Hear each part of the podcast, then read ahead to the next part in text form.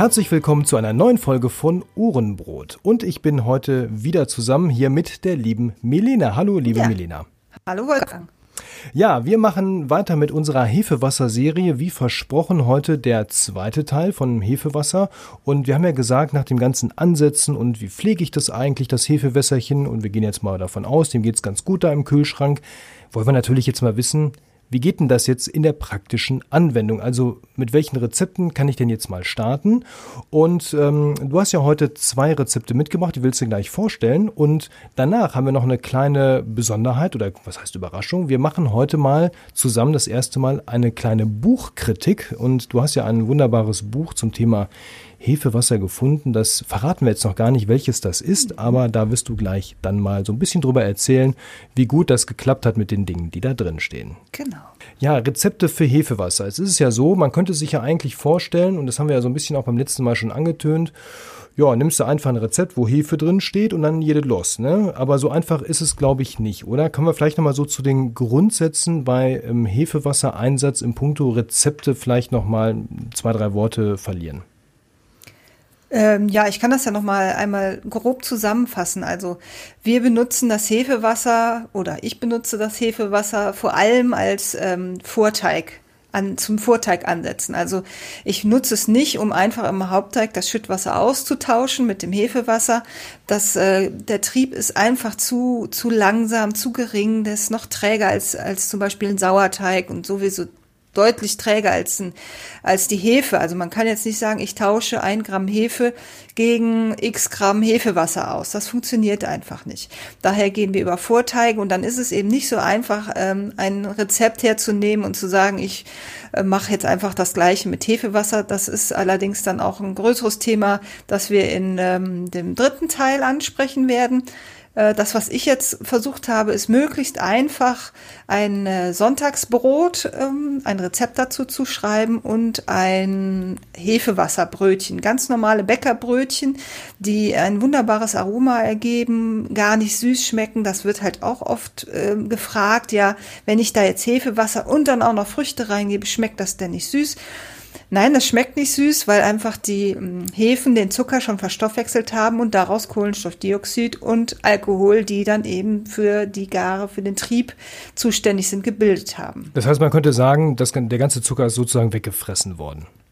So ungefähr, genau. Also eine Süße ist meinetwegen vielleicht noch da, wenn man gerade mit einem, äh, einem Esslöffel Zucker aufgefrischt hat oder, hat oder so. Ne? Aber prinzipiell sind diese diese Zucker schon verwertet, so dass es nicht ein Hefewasser nicht süß schmeckt. Also Citrus hat zwar auch eine gewisse Süße zum Beispiel, aber längst nicht die Süße, die es hätte, wenn es jetzt ähm, noch der ganze Zucker mit drin wäre.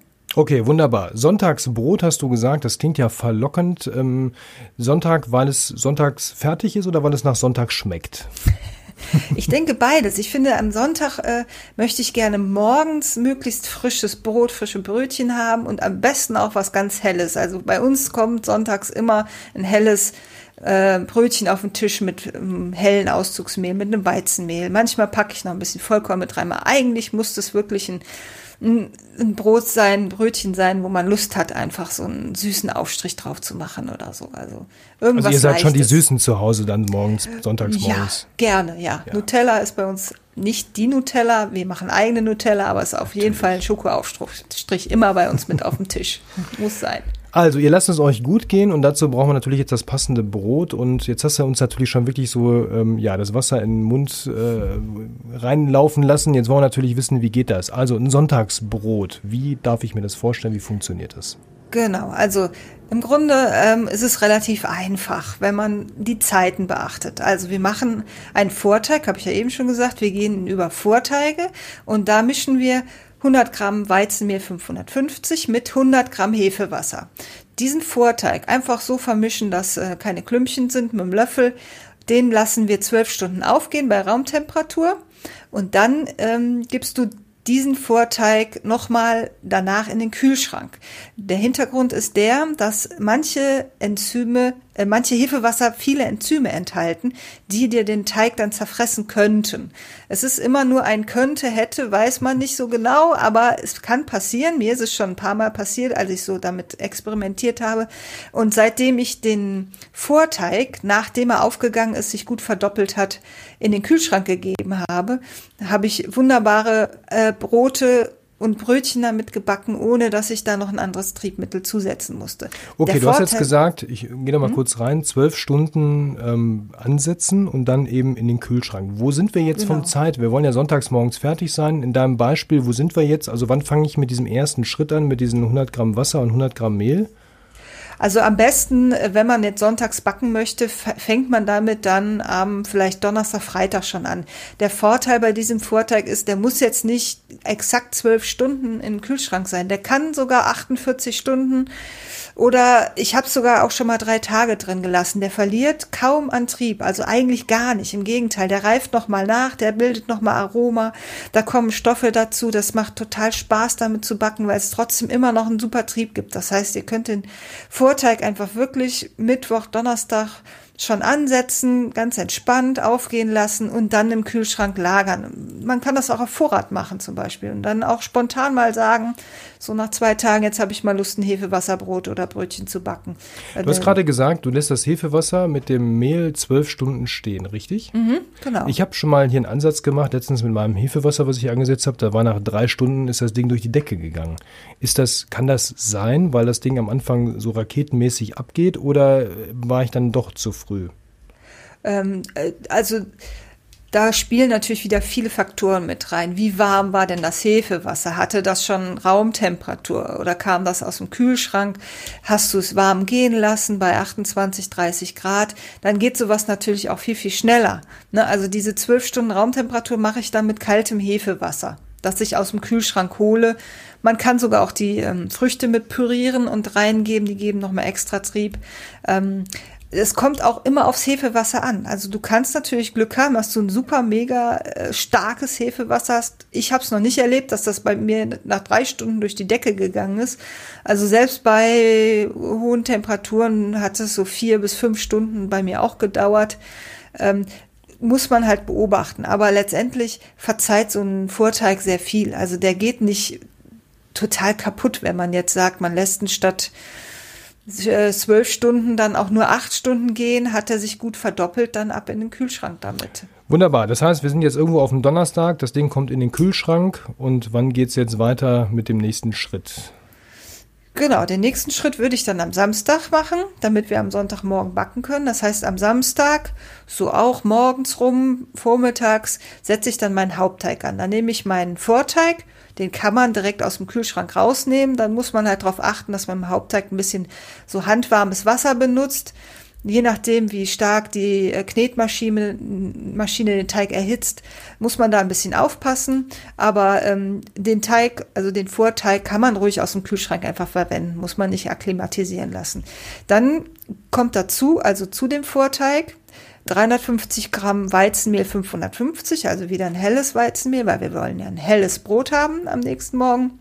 Und dazu gebe ich noch 50 Gramm Weizenvollkornmehl. Da könnt ihr aber auch reinmachen, was ihr wollt. Äh, da könnt ihr Hafermehl machen oder da ist der Fantasie keine Grenzen gesetzt. Diese 50 Gramm sind einfach nur, um so ein bisschen Aroma zu erzeugen. Ähm, und dazu kommen dann 200 bis 250 Gramm Wasser. Da müsst ihr ein bisschen aufpassen, gebt erstmal 200 Gramm rein und erstmal gucken, wie das Wasser aufgenommen wird. Das äh, ist total unterschiedlich von Mehl zu Mehl und auch jeder hat eine andere Erfahrung mit weichen Teigen. Ähm, macht erstmal 200 rein und guckt dann, während ihr knetet, ob das noch mehr verträgt. Dann kann man noch so 50 Gramm Wasser mit oben drauf gehen, schluckweise reintun. Dann äh, dazu natürlich Salz, 10 Gramm Salz auf die Menge an Mehl und Wasser und das gut, gut verkneten mit der Küchenmaschine, so dass man eben wirklich so einen schönen Fenstertest, wie man sagt, ne, dass man den Teig auseinanderziehen kann und sich dann eine Membran bildet, die ganz dünn ist, die man, äh, die nicht so schnell reißt.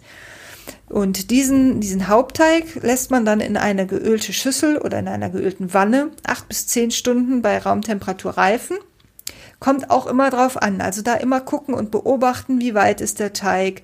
Der sollte sich auf jeden Fall mindestens verdoppelt haben. Da muss sich wirklich was getan haben, bevor ihr weitermacht. Im Zweifel sogar zwölf Stunden stehen lassen. Ne? Oder dann eben, wenn ihr merkt, ach, nach vier Stunden hat sich noch nichts getan, wärmer stellen. Irgendwo einen warmen Platz suchen, der jetzt nicht unbedingt auf der Heizung in der Sonne oder so, das könnte zu warm werden, aber so gibt ihr dem dann noch ein bisschen einen Kick. Also nach diesen acht bis zehn, zwölf Stunden Raumtemperatur, großer Vergrößerung, formt ihr dann das Brot und gebt das in ein Gärkörbchen oder auch in eine Schüssel mit einem, mit einem Geschirrtuch, das ein bisschen bemehlt ist. Entweder ihr lasst es jetzt eine Stunde bis zwei Stunden direkt bei Raumtemperatur gehen und backt es noch am Abend. Dann habt ihr morgen gar keinen Stress mit Aufbacken oder so. Ist morgens auch immer noch schön frisch. Oder Ihr lasst es 30 Minuten bei Raumtemperatur anspringen und gebt es dann für 12 Stunden bis 18 Stunden in den Kühlschrank und könnt dann morgens direkt aus dem Kühlschrank das Brot einfach in den Ofen schmeißen, ohne akklimatisieren, ohne nichts. Ihr wacht auf, weizt den Ofen vor und ab in den Ofen und dann könnt ihr zum Frühstück ein wunderbar frisches, gut aufgegangenes Brot genießen. Ja, es duftet in meiner Nase und ähm, ja, das äh, probieren wir mal aus. Genauso. Ich finde ja sowieso über Nachtgare grundsätzlich mega genial. Ich habe mich auch mit dem äh, Lutz drüber unterhalten bezüglich Alltagstauglichkeit. Das ist ja eh so mein Thema und bei dir ja letztendlich auch. Du hast ja auch noch ein anderes Leben drumherum. Ja. Ähm, das ist natürlich mal ein bisschen tricky mit der Übernachtgare, finde ich. Beim Brot geht's, bei, bei Brötchen wird's ja schon spannender, da kommen wir ja gleich zu. Ähm, mhm. Ich glaube, das ist auch nochmal so ein Thema, da können wir vielleicht auch nochmal eine Folge rausmachen. Lutz und ich, wir waren beide, haben gesagt, wir kriegen's nicht hin. also nicht bei Brötchen, Brötchen nicht zufriedenstellen, okay. ja, nicht ja. zufriedenstellen. Nicht, dass wir es nicht hinkriegen, aber nicht zufriedenstellen. Ja. Der Björn Hollensteiner, der Brotdog, gesagt, alles kein Thema, ja. Mhm. und ich habe gesagt, wunderbar. Das äh, will ich mir mal bei ihm angucken. Mal gucken, wann das ja. wieder geht. Ähm, aber da machen wir, können wir vielleicht auch nochmal drüber reden, weil Brötchen ist ja jetzt genau das nächste Thema. Ähm, genau. Wenn ich jetzt so, ich habe mal so im Geiste, habe ich quasi mitgebacken, ja, und mhm. ähm, ich könnte mir vorstellen, im Prinzip genauso, nur macht doch Brötchen daraus, oder?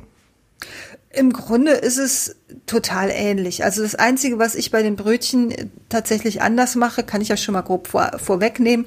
Bei mir kommen in Brötchen immer ein, ein kleiner Anteil Butter rein und auch kleiner Anteil Zucker mit dazu. Ähm, und was ich dann auch gerne reinmache, das ist ähm, wahrscheinlich auch nochmal eine extra Sendung wert. Ich gebe Vitamin C mit dazu. Äh, Ascorbinsäure oder in welcher Form auch immer. Ähm, das stärkt halt nochmal den Kleber, das strafft den Kleber, das lässt die Brötchen nochmal richtig fluffig aufgehen und ähm, bietet eine gewisse Gärtoleranz. Das heißt, ich habe Brötchen schon mal drei bis vier Stunden gehen lassen und die sind mir nicht zusammengefallen. Das ist ja immer die Gefahr der Übergare und dem kann man mit Vitamin C so ein bisschen entgegenwirken. Das Ding steht schon auf der Liste, da brauchen wir gar nicht drüber genau. reden. Das ist nicht weit weg, weil ähm, das, damit hast du mich so ein bisschen angefixt mit dem Thema. Wir hatten uns ja vor einiger Zeit mal so ausgetauscht kurz und da hast du mir ganz schön was eingebrockt. So viel nehme ich schon mal oh. vorweg als Spoiler-Alarm hier. Ähm, nein, das muss dir gar nicht leid tun, aber wir reden dann darüber und dann genau. dröseln wir das mal auf. Also Vitamin C, Schrägstrich Ascorbinsäure, kommt bald. Super. Okay, dann ähm, würde ich jetzt kurz mein ähm, helles Hefewasserbrötchen-Rezept vorstellen. Äh, das backen wir im Übrigen auch in meinem Online-Kurs bei Brotbäckchen gemeinsam. Da könnt ihr das dann nochmal genau verfolgen, wie ich das mache. Ähm, aber schon mal vorab das Rezept. Und zwar mache ich einen Hefewasservorteig wieder mal. Ähm, und zwar nicht so wie beim Sonntagsbrot, dass ich eins zu eins Hefewasser und Mehl mische, sondern ich mache einen Bieger. Das heißt, ich mache einen festen Hefewasservorteig. Äh, dadurch kriegen die Brötchen dann auch nochmal ein bisschen mehr Stabilität. Ähm, und da püriere ich dann tatsächlich auch paar Früchte mit rein, mache 125 Gramm Hefewasser mit pürierten Früchten und gebe auf die äh, dieses Hefewasser 225 Gramm helles Weizenmehl, also Weizenmehl 550 wieder. Wir wollen das ist ja dann dieses berühmte TA 150, ne? wenn ich jetzt richtig im Kopf mitgerechnet habe, oder? Ja, ungefähr. Ich glaube, ich bin so bei 155 oder sowas. Nicht so ganz, aber so die das Richtung. Merkt doch keiner. Ja, wollen ja korrekt sein immer, ne? genau, also das Prozedere ist genau das gleiche wie beim Sonntagsbrot. Ich lasse das aufgehen bei Raumtemperatur und pack das dann in den Kühlschrank zwölf, mindestens zwölf Stunden und kann das dann variabel ähm, aus dem Kühlschrank entnehmen, wann ich es dann eben brauche. Also bis zu 48 Stunden sollte das eigentlich auf jeden Fall passen. Und äh, dann mache ich daraus dann äh, den Hauptteig. Im Hauptteig diesen Hefewasser Biga plus 525 Gramm äh, Weizenmehl 550 325 Gramm Wasser, kein Hefewasser, mache ich nie als im Hauptteig ein Schüttwasser, das ist auch gar nicht nötig. Dazu kommen 20 Gramm Butter, 10 äh, Gramm Zucker und 17 Gramm Salz. Beim Salz bin ich immer relativ hoch, weil ich das gerne salzig gerade bei Brötchen mag. Also das sind so 2,5 Prozent. Da kann man auch weniger reintun, wenn man das jetzt äh, nicht so, wenn man ein bisschen salzärmer backen möchte. Ich gebe, wie gesagt, immer noch eine kleine Messerspitze Ascorbinsäure mit rein und auch noch eine Messerspitze aktives Malz.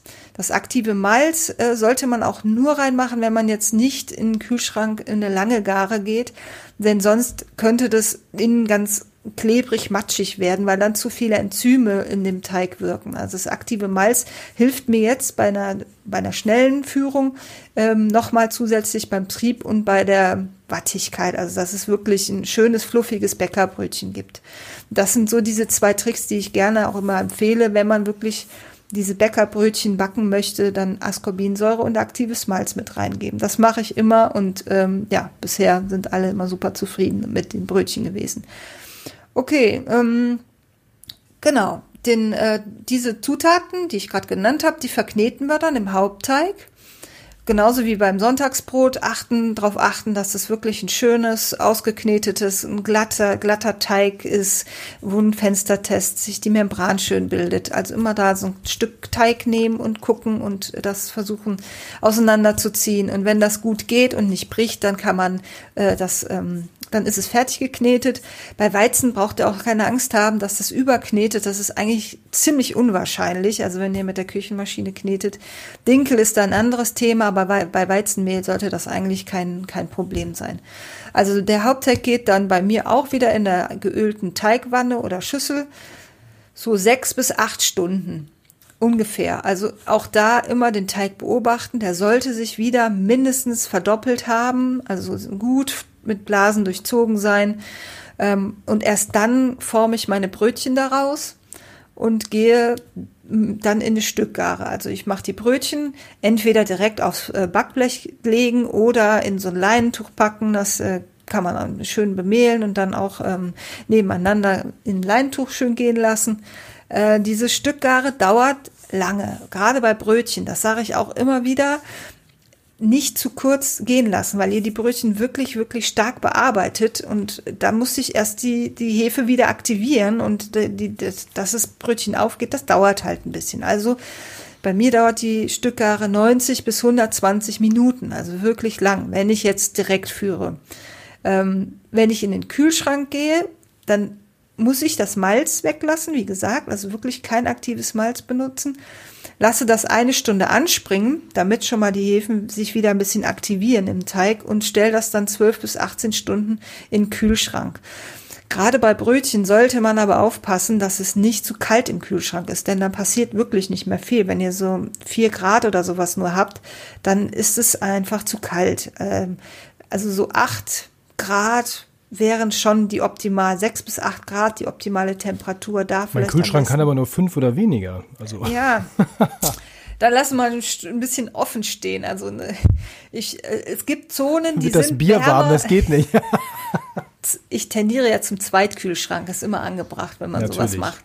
Also die Brötchen, da brauchst du auch echt Platz für. Deswegen äh, bin ich eigentlich auch kein Freund, muss ich ehrlich gestehen, von Brötchen bei Übernachtgare im Kühlschrank. Äh, ich finde es auch so semi-optimal. Also ich habe immer die besseren Ergebnisse mit ähm, direktem, direktem Backen bei Raumtemperatur gehen lassen, möglicherweise auch warm gehen lassen. Da gehen die bei mir einfach besser auf, dieses, diese Kühlschrankgare, ich weiß nicht, bin ich. Das ist ja genau der Punkt, wo ich ja mit Lutze auch zusammenstand und habe gesagt, genau. das ist genau der Punkt, wo wir sagen, da, da fehlt was. So ja. im, also im Endprodukt fehlt diese, das Reststück an Klasse, was ich von einem Brötchen erwarte, ähm, was aber nicht kommt. was kommt genau. bei direkter Führung, wie du schon sagst. Da habe ich das ja im Prinzip alles fest im Griff, dann, dann läuft das und dann backe ich das, wenn es fertig ist und Jod. Ja, genau. und da, da fehlt so der letzte Pfiff. Und ganz ehrlich, ähm, lieber Björn, wenn du zuhörst, ja, ich komme nicht allein, ich nehme die Milena mit. und dann machen wir mal ja. Brötchen backen am Wochenende. Vielleicht mal ein Vergleichsbacken. Backen wir mal so. Zusammen, mal so. zusammen mit der Heidi, weil die behauptet ja auch, dass das geht. Die machen das ja, ja zusammen. Also ich, äh, okay, ich habe das, ich habe das tatsächlich auch mal hinbekommen. Allerdings habe ich die dann einfach bei Raumtemperatur noch mal gehen lassen, die Brötchen dann nach der kühlen Gare, dann wurden sie gut. Ja gut, das ist ja dann also, quasi eine Gärunterbrechung sozusagen gewesen. Genau, ne? es ist einfach eine Gärunterbrechung gewesen. Und äh, wenn ich morgens früh direkt Brötchen backen will und äh, frisch auf dem Frühstückstisch eine halbe Stunde später Brötchen haben will, dann funktioniert das einfach nicht. Und dafür mache ich es dann lieber in der direkten Führung und ähm, lass sie dann, back sie dann morgens einfach nur noch mal auf. Das geht im Übrigen auch wunderbar. Also ich mache die nass, in den Ofen, 200 Grad, 10 Minuten sind die fertig. Also da brauche ich nicht unbedingt mir diesen Aufwand mit der kühlen Gare gönnen. Da bin ich viel zufriedener mit. Geht für mich auch schneller.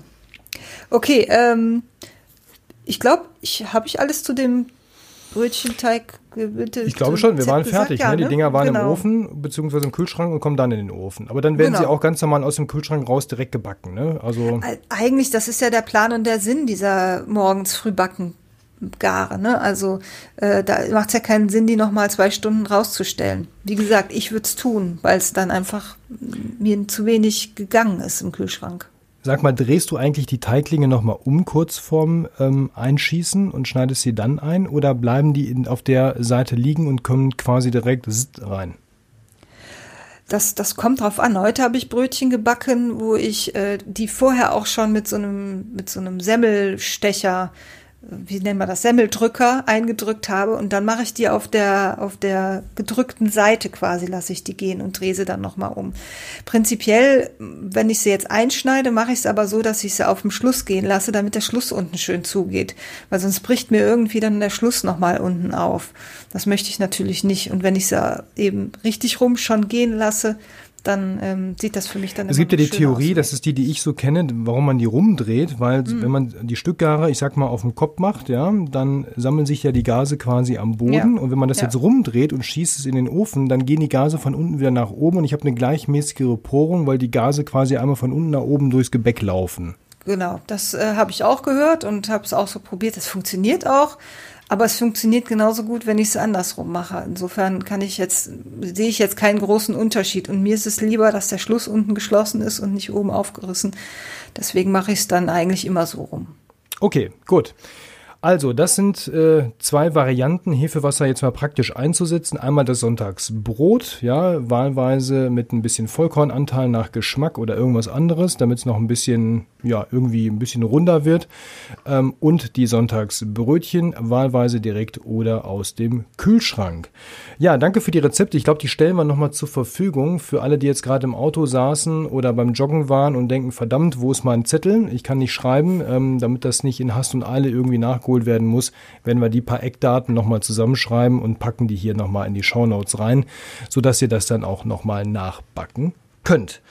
Ja, das ähm, war jetzt erstmal so der, der praktische Teil. Du hast ja noch ähm, was mitgebracht, nämlich ein bisschen was äh, Literarisches, ja, Buche, Literatur. Wir alle lieben ja Backbücher oder die meisten von uns lieben Backbücher, selbst in Zeiten von ganz vielen Online-Foren und ähm, Brotback-Blogs, ja, die gibt es ja mehr wie Sand am Meer, glaube ich, inzwischen. Und ähm, du hast aber ein Besonderes rausgezogen, das kommt auch gar nicht hier aus Deutschland, ne, sondern aus einem anderen Brotbackland? Ähm, ich weiß gar nicht genau, ob es übersetzt wurde. Also das Brot, äh, das Buch, das ist ganz neu erschienen, jetzt am 31.10. Ähm, mich hatte eine Backfreundin aus einer anderen äh, Brotbackgruppe aufmerksam gemacht, dass die Ann-Sophie Bertram, die hat, äh, ist Administrator bei der Brotbackgruppe Brotbacken mit Liebe, Sauerteig, Liebe, Tomate und wilder Hefe. Auch eine sehr, sehr gute Gruppe, wo es eben gerade um diese Themen wilde Hefe und Sauerteig geht. Und die hat mich darauf aufmerksam gemacht, hat gesagt, hier, guck mal, da kommt ein neues Buch raus. Aber die arbeiten nur mit dem äh, Hefewasser als Schüttwasser. Und das hat mich sofort neugierig gemacht. Dachte, ach, das musst du dir mal angucken, musst du auch mal nochmal ausprobieren, hab mir das besorgt. Und dann habe ich mit der Ann-Sophie Bertram dann zusammen auch äh, einen Versuch gestartet das Buch ist im Ulmer Verlag erschienen von Taro und Mayumi Hoshino. Das sind äh, zwei japanische Bäcker aus, ähm, die haben eine Bäckerei in Japan und backen eben nur mit diesen wilden Hefen. Das Buch heißt Brotbacken mit wilden Hefen, Rezepte mit Hefewasser aus saisonalen Früchten und Kräutern. Das klingt natürlich erstmal fantastisch. Äh, aromatisch natürlich bekömmlich steht da vorne noch drauf. Tolle Brote, sprudelndes Hefewasser zu sehen. Es kommt äh, sehr ästhetisch rüber, tolle Bilder drin. Aber vom Inhalt bin ich ehrlich gesagt ziemlich enttäuscht ähm, weil es wiederholt sich, also die, die, der Ansatz des Hefewassers wird erklärt. Äh, einmal wird dann, ähm, werden dann zwei Seiten abgehandelt mit äh, einem Apfelhefewasser und im Grunde genau das gleiche und der gleiche Ablauf wird dann auf der zweiten und dritten Seite mit einem Erdbeerhefewasser und dann im Grunde das gleiche wieder mit einem Blütenhefewasser einfach wiederholt. Also es ist mir äh, zu wenig Inhalt und da kann man das auch auf zwei Seiten letztendlich zusammenfassen. Ich habe den Eindruck, hier wurde so ein bisschen Strecke gemacht. Also ich habe mit der Anne dann ähm, zusammen ein äh, Apfelhefewasser angesetzt mit einem Apfelwasser und sonst nichts, kein Zucker, kein gar nichts und das bei Raumtemperatur stehen gelassen. Und bei uns beiden ist es so mäßig angelaufen, es hat nicht wirklich geblubbert. Dann haben wir dann, weil wir auch ja so ein bisschen erfahren sind, auch schon mit Hefewasser, haben wir angefangen, dann Zucker reinzupacken. Dann haben wir es in eine Gärbox gestellt, damit es ein bisschen wärmer geht und sich schneller die, die Gärblasen dann auch bilden können und die Hefen sich schneller entwickeln.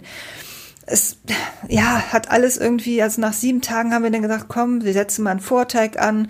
Hm, der ist dann auch nicht so richtig hochgekommen und wir haben dann damit auch gebacken und haben auch ein Rezept aus dem Buch genommen, wo eben das Hefewasser als Schüttwasser benutzt wurde im Hauptteig. Wir haben gesagt, wir geben dem nochmal eine Chance, probieren das nochmal aus. Bei der Anne-Sophie ist es tatsächlich auch ein ganz gutes Brot geworden. Also die Porung war okay. Der Geschmack, den fand sie irgendwie so ein bisschen merkwürdig. Bei mir hat es genau das, was ich erwartet habe, produziert. Eine gummige Krume. Die Krume sah super aus. Also jeder, der die Krume sieht, sagt, boah, ist ein tolles Brot. Aber das äh, das Mundgefühl ist einfach nicht Brot. Das ist so, ja, so zu elastisch, zu fest, obwohl es total locker aussieht. Man kann es eigentlich gar nicht so richtig beschreiben, aber das beobachte ich bei Hefewasser halt tatsächlich öfters, wenn man das direkt als Schüttwasser benutzt, dass das irgendwie die Krume verändert, also eine andere Krume erzeugt, als wie wir es von normalen Hefe- oder Sauerteigbrot kennen. Oder eben mit, mit dem Hefewasservorteig. Das ist auch ein gänzlich anderes Brot, das da produziert wird. Zu den Rezepten äh, möchte ich noch kurz sagen, es ist auch da enttäuschend mehr oder weniger. Im Grunde wird bei jedem Rezept nur das Hefewasser mit einer anderen Frucht, mit einem anderen Kraut, mit einer anderen Blüte angesetzt und versucht eben die ähm, Rezepte so ein bisschen die Brote anders zu formen. Also dass man statt einem normalen Brot ein Rosenbrot macht, ein Focaccia, ein Pizzateig oder ein Brötchen draus produziert. Aber letztendlich für mich äh, keine Erleuchtung oder kein, ja, nicht, nichts Schönes, Neues, was man da, was da eben erzeugt wird. Keine Rezepte, die mich jetzt irgendwie anlachen oder die eine große Varianz haben. Insofern, ja, kann ich das Buch jetzt eigentlich nicht so unbedingt weiterempfehlen. Ist schade, weil ich finde, es ist ein tolles Thema. Es gibt da noch kaum Literatur drüber, aber die Umsetzung ist in meinen Augen leider ein bisschen, ja, ja, schade eigentlich, weil es ist ja ein spannendes Thema, wie du sagst, und ja echt ja. auch eine Alternative zu dem ganzen, ich sag mal, fertigen Hefezeugs, beziehungsweise auch mal zu Sauerteig dann eben, den man ja selber ansetzen kann, dann eben auch die Chance hier sowas eigenes nochmal zu machen, was dann eben man auch so nicht kaufen kann. Es ist ja, jedes Hefewasser ist ja genau wie jeder Sauerteig ein absolutes Individuum und ähm, die Brote, die ich damit backe, die kann nur ich damit backen, weil es ist eben ein Unikum, ja. Also klar, ich kann den weitervererben und so weiter, aber letztendlich ist es eben so, dass das ist schon was Eigenes. Und wenn natürlich ein Buch ähm, auch aus einem eigentlich renommierten Verlag, was da kommt, was ja andere Bücher auch schon gute Bücher rausgebracht hat, ähm, leider nicht so überzeugend ist, ist natürlich schade. Aber was nicht ist, kann ja noch werden.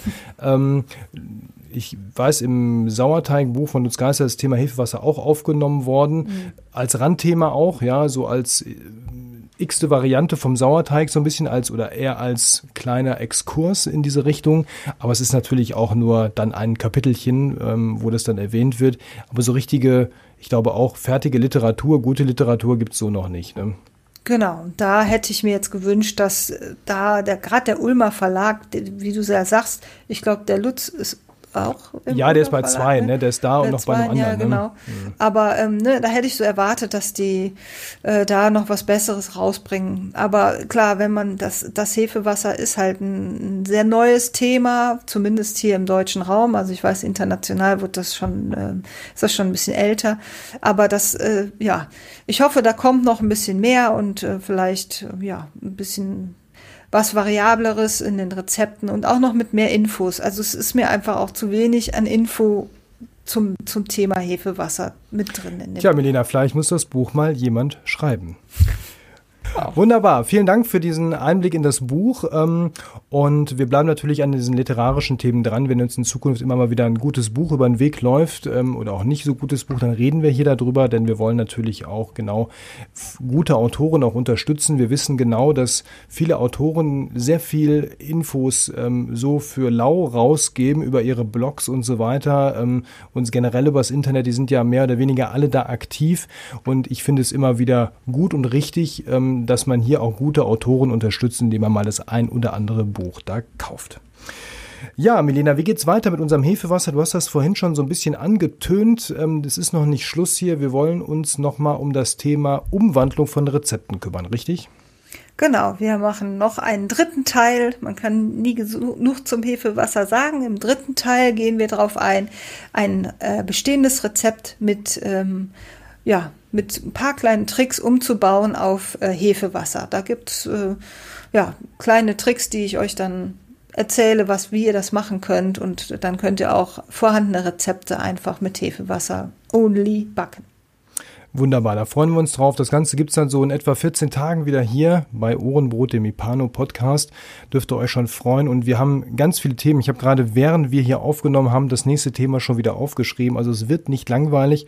Eure Themenvorschläge, die kann, könnt ihr immer schicken an post.ohrenbrot.de. Die sammeln wir hier und dann, wenn was Schönes dabei ist, was wir noch nicht hatten, wo wir auch Bock drauf haben, dann machen wir da hier mal was raus. Melina, vielen Dank für heute. Wir hören uns wieder und ähm, euch da draußen bis dahin eine gute Zeit. Bis zum nächsten Mal. Tschüss.